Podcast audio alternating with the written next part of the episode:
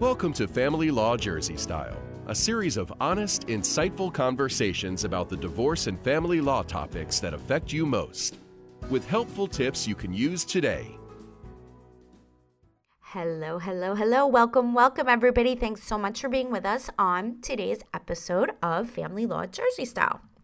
Today, we're going to revisit a term that we really haven't talked about that much over the last year, and that is conscious uncoupling. Are couples still consciously uncoupling today?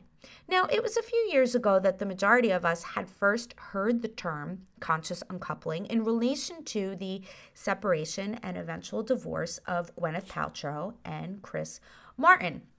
Now, they had vowed to use this method to end their relationship and move forward in a more peaceful and healthy manner. So, are people still utilizing this method today? Has it proven successful? And for the yet uninitiated, what exactly is conscious uncoupling? Conscious uncoupling had actually been around for quite some time before Gwyneth mentioned it in her statement regarding the end of her marriage. In fact, the method can be traced back to one woman, Katherine Woodward Thomas, who actually developed this theory back in 2010. Now, at its most basic, conscious uncoupling is simply thinking about the consequences of your actions and making plans rather than reacting to emotions like fear, anger, or revenge that can come up during the divorce process.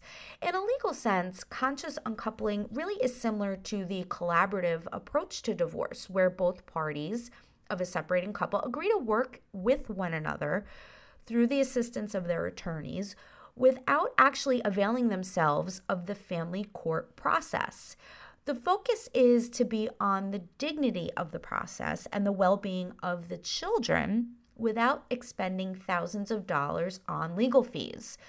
The collaborative method breaks away from traditional litigation, which can be really tremendously adversarial and can be emotionally exhaustive, not only for the couple, but for all family members. So, does conscious uncoupling work? In an article by Michael Coulter titled Gwyneth Was Right, Conscious Uncoupling Works, which was found in the Sydney Morning Herald late last year, it appears as though the method is indeed successful for many separating couples. The article indicates that what Paltrow was trying to describe was really an amicable divorce in which the welfare of the children was paramount, and who really can argue with that approach? Woodward Thomas, the developer of Conscious Uncoupling, has several success stories on her website, happyendings.com, including Julia's story, which states that following the steps in conscious uncoupling and that program, I transformed from my deepest breakdown to my most magnificent breakthrough. I now feel free, liberated, and full of hope for a beautiful future in love. And the consensus in the legal community seems to be that approaching the divorce process using the collaborative method rather than the traditional litigation approach makes sense. And one of the big draws really is money. Reliable statistics on the cost of average divorces are hard to come by, but using mediation to resolve a divorce as opposed to court litigation really can save the couple considerable money.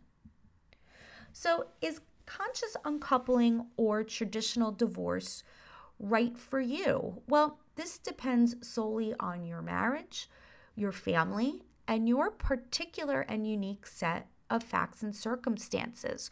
For example, if there is a history of domestic violence in your relationship and you are afraid to be in contact with your soon to be ex, the collaborating or mediating in the same room, even with attorneys present, may not be the best solution for you. If you find that you are in a situation where you know your spouse is concealing assets or being otherwise dishonest regarding income or debts in your marriage, then neither party can negotiate productively or in good faith. On the other hand, if you and your spouse are willing to set aside hard feelings and view your marriage as a business or a partnership that must be fairly ended with your children's best interests at the center of the process as always, then collaborative divorce slash conscious uncoupling may be the best approach for you and your family. Remember that the most you can agree upon now is more that you have control over now and going forward into your future. If you're interested in learning more about divorce, mediation, or the collaborative method, give us a call today. Schedule your free consultation with one of our qualified family law attorneys or mediators. We have both. If you want to give us a call or shoot us an email with a question, we'd be happy to hear from you. Also, we have a blog on this topic. If you'd like to read a little bit more, our blogs can be found at weinbergerlawgroup.com. Once you get there, you'll see the tab for the blogs. And of course, we thank you for being with us today. Hope you learned something, and we hope you can join us again next time on our next episode of Family Law Jersey Style. Thanks for being with us. Our conversation continues next time with more tips on family law topics. So please stay in touch by subscribing to our Family Law Jersey Style podcast channel. Family Law Jersey Style is brought to you by Weinberger Law Group of New Jersey. Weinberger Law Group is committed to safeguarding your children, protecting your assets, and securing your future. Our skilled attorneys focus exclusively on divorce and family law matters and create positive solutions that are caring, compassionate, and right for you. For your divorce and family law needs, schedule your free initial attorney consultation by calling us at 888 888 0919 or visiting WeinbergerLawGroup.com.